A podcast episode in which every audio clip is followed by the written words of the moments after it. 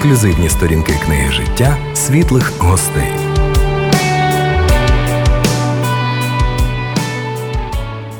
Доброго дня. Ми вітаємо усіх слухачів світлого радіо і всіх глядачів, які будуть дивитися е, цю розмову зараз або в майбутньому в студії світлого радіо. Людина, яку я особисто дуже радий у нас бачити.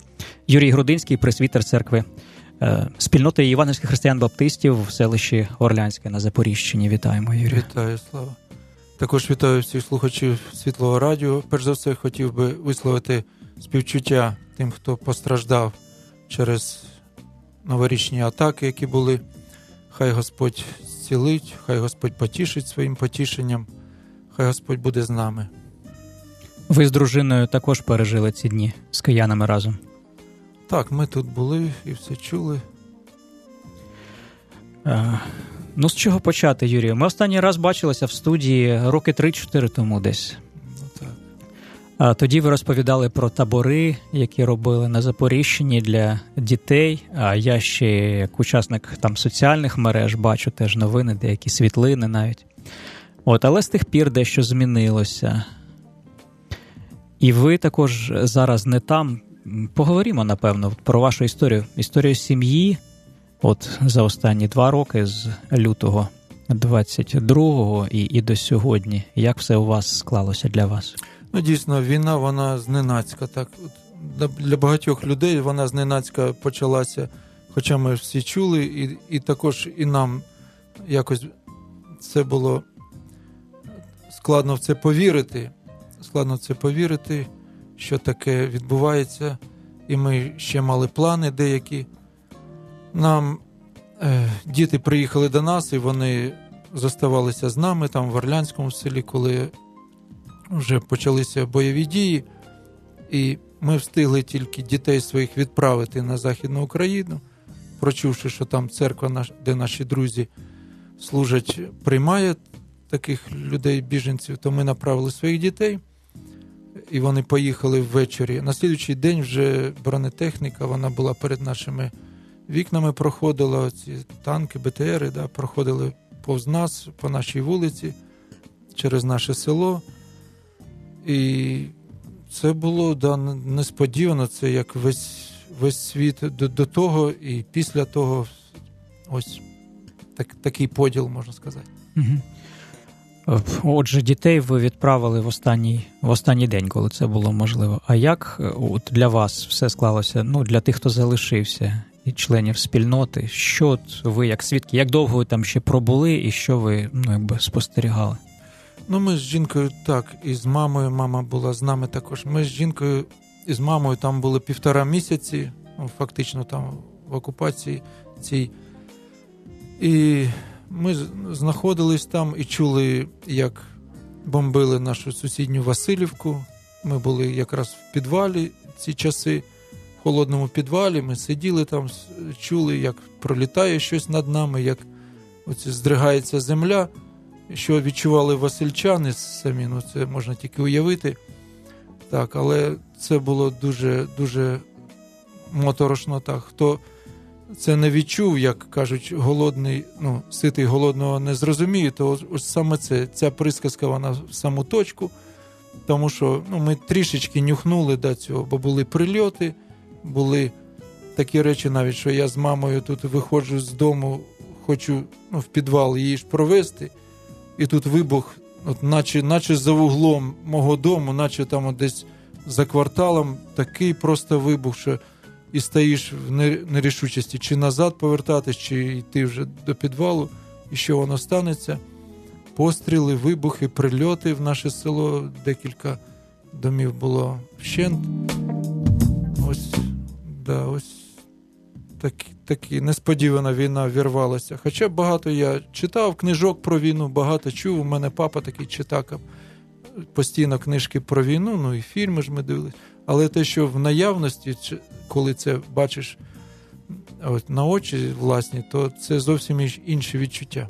Цікаво кажуть, що іноді сприймається як якийсь сон, не віриться, що це все насправді, бо воно відрізняється від того, якби ну до чого ти звик, як життя проходить кожен день. коли щось незвичне. Е, чому це схоже на сни? Бо сни дійсно бувають дуже різні, вони можуть відрізнятися. Тобто ти не знаєш, куди тебе закине сном. А реальності ми якось звикаємо до хорошого, ну тобто до речей, як сприймаємо їх як належне. Що має бути спокійно, я зранку випиваю свою чашку кави з яєшнею, потім там я йду на роботу там чи ще кудись, чи в город. І тут раптом все настільки міняється, і воно через це можливо люди кажуть, що воно трохи схоже на сон. Ну, Дійсно, церкви наші не готові були, ну якби морально не готові. А до... чи можна було наскільки? Тобто, як це бути готовим? Я ось про що хотів сказати. Ти кажеш, ми не чекали. Мені здається, в нас в людях в багатьох люди різні, звичайно, але є якийсь запобіжничок. Ми не хочемо думати про погане. Тобто є звичайно людина, яка готується до дня своєї смерті. У неї там є уже там костюм, в якому мене покладуть, і так далі. Гроші зібрані, щоб там на всі видатки. Але в більшості своїй, навіть ну хворіючи, наприклад, ми все одно сподіваємося, що ну на краще, що я одужаю, що я ще поживу, і так далі. Дійсно, ми ми маємо тільки світлі, світлі такі наміри, світлі мрії, і на краще все думаєш. І коли ми там знаходились посеред війни, так би мовити, бо ми чули різні історії з нашими друзями, з нашими братами сестрами, що що відбувалося просто дуже такі ризик, ну, складні смертельні випадки. Ми ми чули, і в холоді, там, в цьому полуголоді, да, ми сидимо там і всі, як мишки по норах, оці село, як не мов би опустіло, да, але всі сидять по своїх домівках. Оце Ми бачимо це все, ще, що з Маріуполем сталося, що те, і оце переживати в душі, молитися, зрозуміло, да, але дуже складно, тяжко це все морально було. І, Але ми не отчаювались. Чому? Тому що ми ж люди віруючі, да, ми маємо надію на Господа. Ну, я як е, пастор церкви, так я з е, членів церкви, я надихав на те, щоб ми більше молилися, щоб ми більше прославляли Бога. І саме прославлення, саме коли ми збиралися і е, співали пісні, саме прославляючи Бога, ті, що ну, такі надихаючі навіть, да, казалось би, ну. Посеред війни тут тут таке страшне е, трапляється, а тут ми співаємо. І сам саме ось ці псалми хвали вони давали найбільшу нам найбільше підкріплення нашій душі, бо нашу віру це підживляло, нашу надію на Господа, і ми вірили, що Господь дасть дасть перемогу, дасть нам ось е, пройти через всі ці випробування. Господь буде з нами. Це нагадує історію про Павла із Силуана в цьому в підвалі, в колодках побитих, які там прославляють схоже, да. прославляють Бога. Або псалом Давида, що ти, душе моя, в мені занепадаєш. Благослови ім'я Всевишнього. Отже, е, поговорити зі своєю душею і підбадьорити її. А чи мали ви можливість збиратися? Ну, у вас там молитовний дім чи орендоване приміщення? Чи ви по, по хатах збиралися? Ходили Ні, в гості? Дім, молитовний дім, який ми напер... ну, за декілька за рік до цього ми відремонтували. У нас новий зал. Ми зробили ми там вибили всі перестінки, да, зробили такий красивий зал. Хороший хороший ремонт там призвели люди. Багато, багатенько людей приходило ось на наші зібрання. Ми е, дякували Богу за все це. Да. І тому да, ми збиралися також в молитовному будинку, але більше потім по, дом, по домах ми збиралися саме для на молитовні, на прославлення такі служіння. І слава Богу. Півтора місяці ти присвітер церкви. Як ви з дружиною з Наталею все-таки зважилися, вирішили е, виїхати з Орлянського? І чи легко це було? Ну тобто, що вас до цього якби підштовхувало, і як поставилися ну, люди церкви до вашого рішення і так далі? Да, цікаве питання. Дійсно, е, не так все не просто це було це рішення.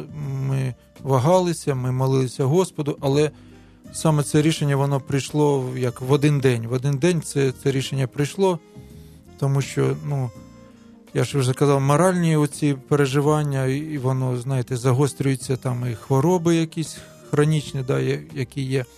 І тобто і здоров'я, і обставини, і ну, оцей моральний тиск, і сльози дітей, які просять, папа, мама, є зелені коридори, які ну, люди виїжджають і Е, і ви також можете виїхати. Ми хочемо з вами ще побачитися вживу, побачитися лицем в лице.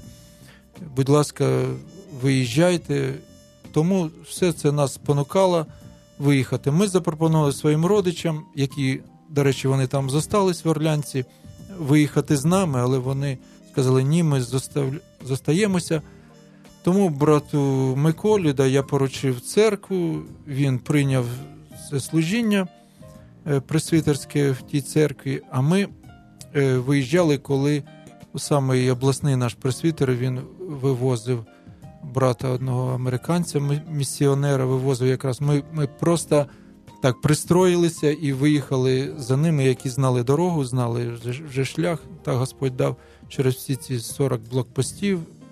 Ось е, проїхати, поки вже почалися українські блокпости і наше місто Запоріжжя.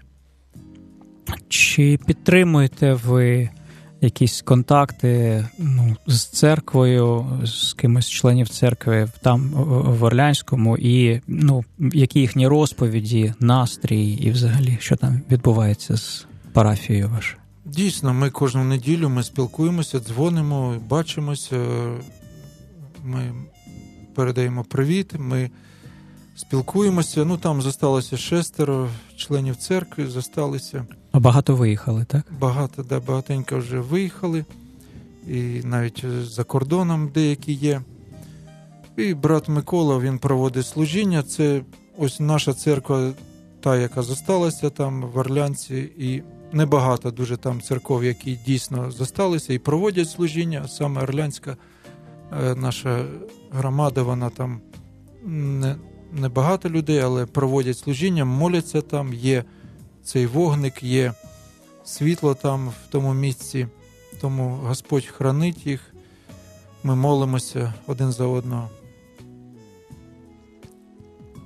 Як е, змінилося ваше життя? Куди ви поїхали і де осіли? Ну, е, ми дітей направили, як я вже сказав, де наші друзі несли служіння. Тернопільщина. Тернопільщина, да, місто Бережани. І ми прочули, що там можуть прийняти багатенько людей. Е, не усіляка церква ось це заявила на початку війни.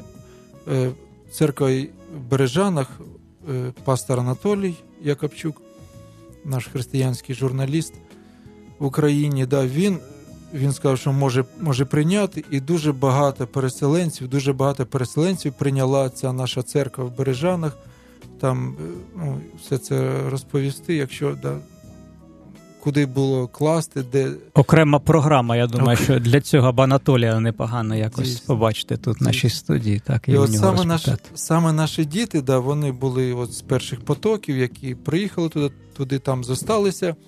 Хтось їхав далі, хтось їхав через кордон далі. Але ось наші діти вони там зосталися, і вони плекали надію, що і також побачаться з нами. І тому, коли ми виїхали і приїхали до Запоріжжя, то ми там побули декілька тижнів, декілька тижнів, а потім ну, зрозуміло, що ми захотіли приїхати там, де наші діти, то ми туди направилися, і ось півтора роки, як ми там несемо служіння, допомагаємо пастору Анатолію в тій церкві, е, служимо, трудимося, як Господь дає. Все, що ми в Орлянському навіть робили, те, те ми. Е, робили і робимо там в Бережанах, і табори проводили, і проповідуємо служіння благовістя і так далі. Все це Господь дав так. Господь усмотрел всі ці речі. Слава Богу. Да, великі великі зрушення, великі потрясіння, великі переміни. Ну, читаючи Біблію, ми все це бачили якби ну, теоретично в житті ізраїльського народу. Там спочатку північне царство руйнується. Я впевнений, що багато людей тоді від е, Асирії вони втікали на південь в гори і таким чином якби наповнили собою Єрусалим, міста Юдеї. І можна таку паралель провести, що зараз дуже багато українців зі Сходу в Києві і далі в західних містечках країни. І це для них новий досвід. Ну і взагалі все, все міняється. Все міняється. І я думаю, через такі потрясіння Бог щось. По-новому якось показує, відкриває. Ми, можливо, навіть якусь таку внутрішню ревізію проводимо, чи щось таке у тебе було, чим би ти що мог би міг би згадати і поділитися за ці два роки? Так, ну ну дійсно, от не, не було і не є в Україні таких масштабних гонінь за віру. Як ми знаємо, що перші е, християни-апостоли, да, коли було після Стефана, да, коли Стефана побили камінням, то е, християни розсіювалися і вони благовістили усюди. Це це було такі такі перші ганіння да, за віру, за свідоцтво Ісуса Христа. Але зараз інша ситуація. Ну, інша ситуація це військові дії, і це е, життя в небезпеці. І тут яке, які місця писання взяти під це? Да? І я пам'ятаю, що в своїй Варлянській церкві ну, я цитував просто це місце, коли побачите Єрусалим, який оточений військами, да, то біжіть у гори, да, біжіть у гори, що в принципі ну, християни це пам'ятали, да, і вони. Е, користалися е, цією е, повелінням Господа, да? і багато хто спас своє життя. Тут, можливо, ця ситуація в цьому плані вона схожа. да? схожа.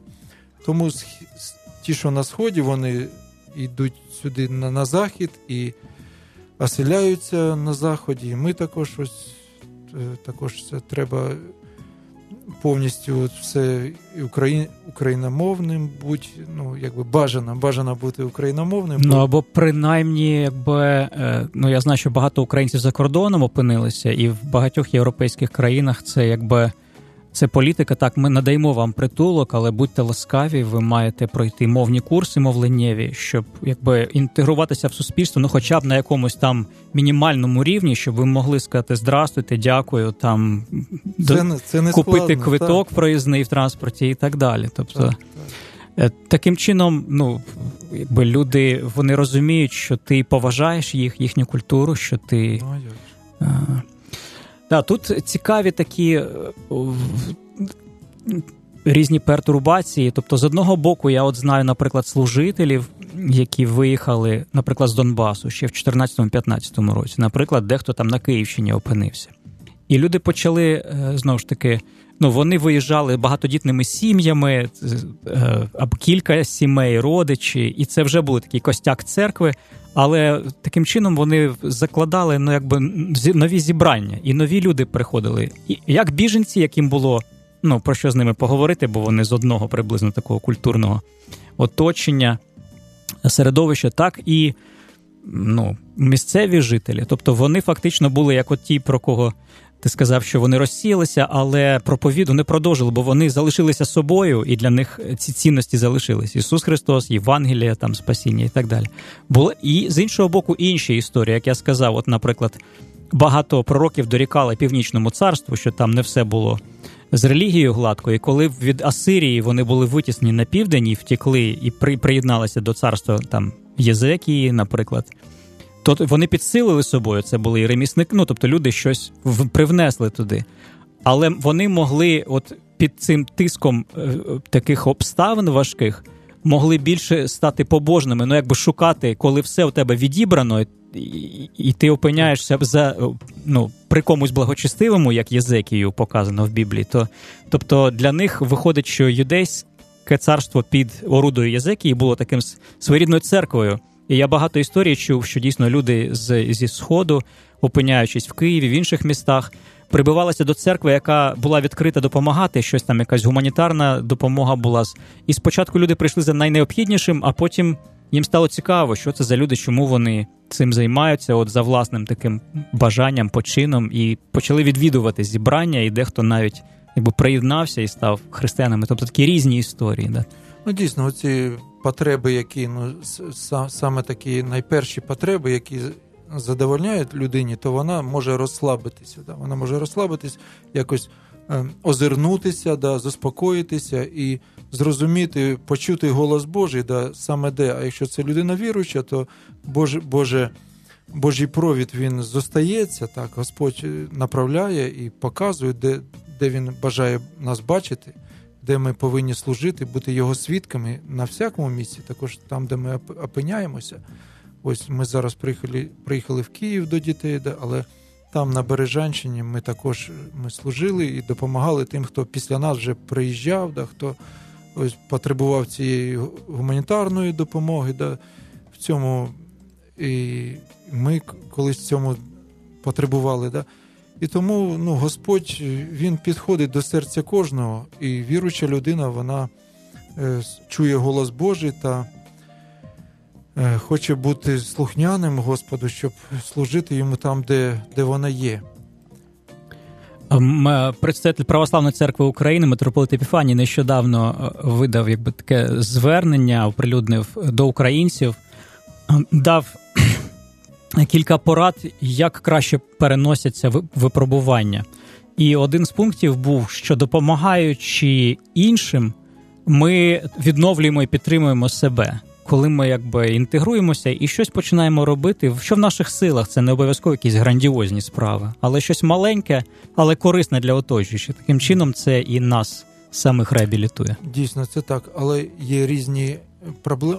Люди, які приїжджають, переїжджають, да, хтось втратив близьких. Да. Це інша зовсім ситуація. і Тут треба ну, під, підхід до душеопікунства. Да. Тут е, треба ну, якби не просто на там, що поїсти, там, де де, де прожити, да, але більш глибоко треба підійти до проблеми людини. Да, І і це також тебе усього е, затрагує. Да, е, Ти не можеш бути до цього равнодушним.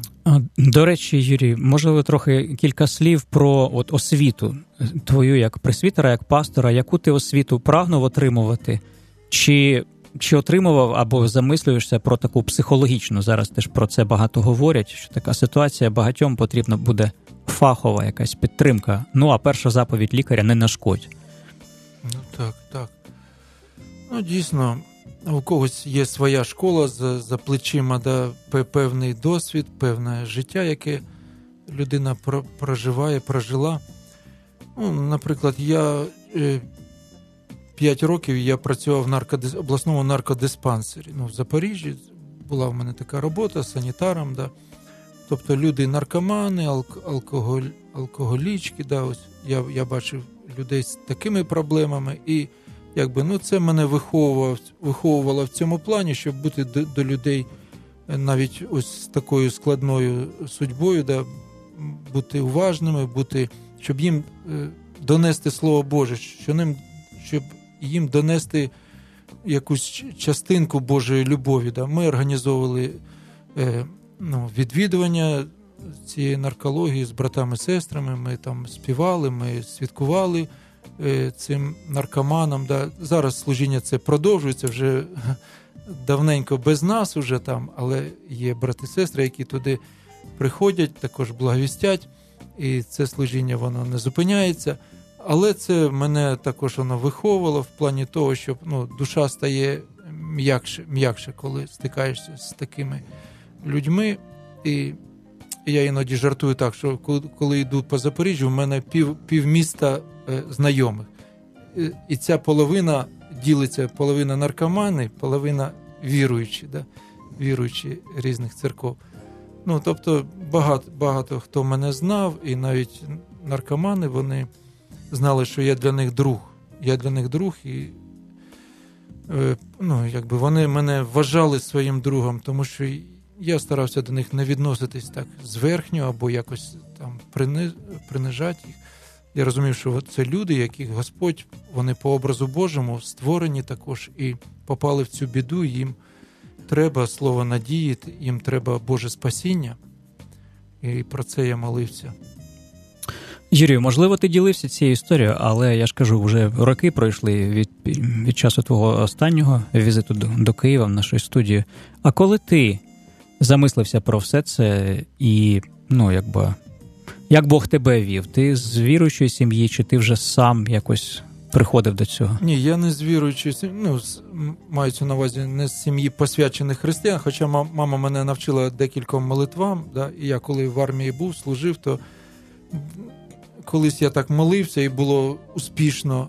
Іноді молився неуспішно, і я розумів, бо я був вихований у такому радянському якби ідеологічному трішки плані. Да, Я я був комсомолець, там такі трішки ідеї, ну так, якби собі на на розумі до такому. І тому я думаю, ну це так, е, яка там не було в мене віри. Ну, я це визнавав дійсно. Ось, І тому я був невіруючий, я це усвідомлюю. Я, Якщо був не атеїст, то агностик, ну, скоріш за все, да, але багато ну, літератури, багато я книжок перечитав, тому в мене була така жага до пізнання істини. Да, І коли я з віруючими стикнувся, то я прийшов в дім молитви. Е, перший раз, то я перш за все це купив Біблію, яка там продавалась. Мені хотілося прочитати Біблію, досліджувати святе письмо. І це було 90-й рік, 90-й рік. І якраз Радянський Союз, оце все Радянський Союз, і нове, нове, нові такі перспективи. І Господь мене торкнувся після того, як я прийшов в дім молитви, зустрівся, подружився з віруючими. Через півтора місяці ось моїх таких пошуків Господь мене призвав, він торкнувся мого серця. Я віддав своє серце Господу. Це було е, ну, такі, досить таке драматичне, драматичне моє навернення.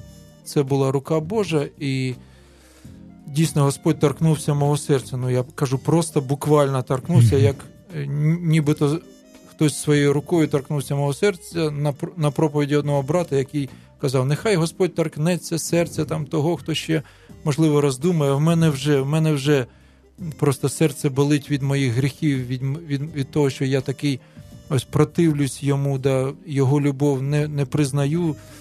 Ну, Це такі тяжкі були в мене ці переживання, що, хоча я не курив, не пив, там був ну, якби, так, такою моральною людиною по-людськи, да? і в чому мені каятися, якби так.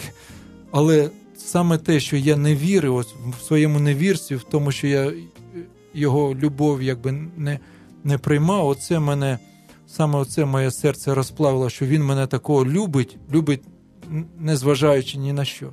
Оце оце мене просто підкорило повністю. Я вирішив сьогодні або ніколи. Це це був той момент, коли я покаявся, тобто віддав своє серце Господу, і потім така радість мене охопила. Мені хотілося усіх обняти, братів, навіть сестер, всіх обняти, розцілувати. Ну я розумів, що дійсно сестер не можна е, цілувати, тільки братів. Да? Тобто, ну така любов Божа і злилась в серце Духом Святим і просто через край. Ось. Юрій Грудинський, е, пресвітер е, спільноти євангельських християн-баптистів з Запоріжчину, з Орлянського в студії Світлого Радіо. Ми з тобою познайомилися якби віртуально. Була така такий майданчик інтернет, а він може і зараз є, просто я вже давно не там. Євангеліє. От і ти там був під ніком геолог. Ти зараз сказав, що мені було цікаво досліджувати, і ти такий і досі залишився. Тобто, все таки є у нас основні хтось через більше через серце, через любов іде, а хтось іде. Чоловіки, як правило, от кажуть, чоловіків небагато в церквах. Їм видно не вистачає якоїсь ґрунтовної такої, е, ну, щоб не на емоції, а щоб от все розказали, що і чому. Ну, якось так. От геолог, тобто людина, яка намагається якби заглибитись, там вивчає там всі ці камінчики, розколює їх своїм молоточком, що там всередині, там і так далі. Сліди як, яких як епох. Я, як я прийшов до цього Ніку, мені сподобався нік терапевт. Ну, Там був один брат, який е, терапевт себе назвав, і е, читаючи його пости, там мені дуже, по-перше, було відлуння таке з, з моїми думками. Да? І по-друге, коли я думав, який собі нік взяти, то я взяв. Я чомусь у мене асоціації терапевти це зразу Філон Олександрійський, Йосип Флавій. Терапевти це а. якісь єсеї, там якісь ну, містичні е, юдейські секти. От, е, Але да, просто просто згадав про це. Ну, ти і і досі в, усьому цьому. У тебе якби є такий, ну покликання до такого ґрунтовного викладання, систематичного читання, от саме лекцій, тому що все-таки проповіді і лекції це трохи різний жанр. Як я вже сказав, проповіді там багато такого до емоцій. Е, там всі там в церкві там скажуть амінь, брат, там все. А лекція це ти викладаєш якийсь предмет, і трохи от треба від А до Я вкластися там в час. Але зараз чи є в тебе для цього можливості? Адже у вас такі переміни вас, ну можна сказати, викорінило звідти з окупованої тепер території, опинилося в нових умовах. Ну, чого ж немає можливості? Можливості є, є бажання, а можливості Господь він якби. За бажанням вони вже підтягуються, так? Так, можливості. Тому запрошуйте, я завжди готовий усюди, де, де є така потреба. Богослів'я, саме вчення Нового Завіту, на чому я спеціалізуюся, це писання Івана, Євангелія, книга об'явлення, особливо 14 років займаюся впритул цією книгою об'явлення. Ну, багато років я цьому присвятив, тому що Господь так повів, і це не були були мої забаганки якісь. Це, це саме рука Господня так мене повела. І те, що Бог відкривав вже на цьому шляху, це вже на суд слухачів, тих, хто також бажає досліджувати цю книгу, вірніше пророче слово, да, як апостол Павло пише. Да? А це так е, потребує кожна нація, і українці також потребують, написано в книгі притчі, що без откровення згори падає народ. Так? Тобто треба це, це об'явлення згори нашому народу, також як усякому народу.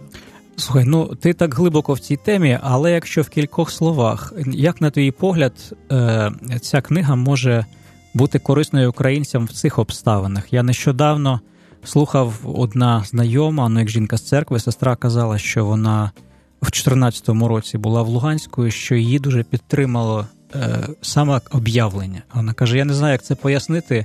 Здавалося б, ну і так погано, і тут ця катастрофічна книга, але якимось чином ну, вона черпала звідти якусь підтримку для себе. От саме так, що вона не може пояснити. От саме тому, що людина віруюча читає цю книгу, вона діє. Тобто книга об'явлення, вона так побудована, ну там особливий такий ритм є цієї книги, да? Семичасна структура, композиція і так далі. Дуже мудро вона е, побудована ця книга, і там є ключ в цій книзі, книзі да? треба це якби побачити, але вона діє підсвідомо. Тобто вона, ця книга, якщо її просто читаєш спочатку до кінця, вона діє на підсвідомість і досягає глибин е, серця, глибин душі, людини віруючої вона досягає. Тому ця сестра вона це відчувала. Я згадую одну сестру з Запоріж... Запоріжжя, да? Е, е, це друг наш, яка також, коли вона увірувала, тільки вона розказувала, що їй порадили, коли вона звернулася, яку книгу прочитати, ну як читати новий завіт, то їй сказали краще почати з Євангелія від Івана але вона щось не так зрозуміла, не так почула і відкрила об'явлення Івана. І ви розумієте, вона тільки увірувала, тільки вона ще е, ну, маленька дитина у Христі, да, і вона читає книгу об'явлення від Івана і каже: у мене такі е, прямо ну, і страх, і і, і е, ну, така незрозумілість, да, але мені так дуже допомогла ця книга в, оці дні мого становлення. Да, Каже, я не можу пояснити, але вона мене так надихнула. Ви ви, ви чуєте да, це? Тобто ця книга має силу собі самої, да, в неї є ось це вбудоване, ніж щось в неї самої, те, що діє, те, що діє. Ну, е, повернімося до мого першого питання. Е, е, Мені імпонує спілкування з тобою, тому що я часто якби виступаю в такій ролі е, опонента да, в в Біблії, до речі, от е, є слово Сатан, це той, хто стоїть проти, і він там в суді згадується, що був там Ісус, син Йоседека, і е, стояв звинувачувач, який, тобто, людина вступає в таку конфронтацію, не не, не те, що баба яга проти, а типу, ну поясніть мені. І я стою, як правило, тут на позиціях таких більш. Ну, історичних, що книга катастрофічна, і вона швидше за все має витоки в катастрофічних подіях, дуже драматичних. Там Єрусалим оточений Е, язичниками, там оточили місто, стан святих і місто улюблене, е, храм. Зовнішній храм не міряй, бо його двір відданий поганим, і топтатимуть його. Ну і так далі. Отакі от речі. Ясно, що е, в усьому за цим всім стоять якісь події, тут, ну, такі важкі, скажімо. І українці зараз також переживають важкі події.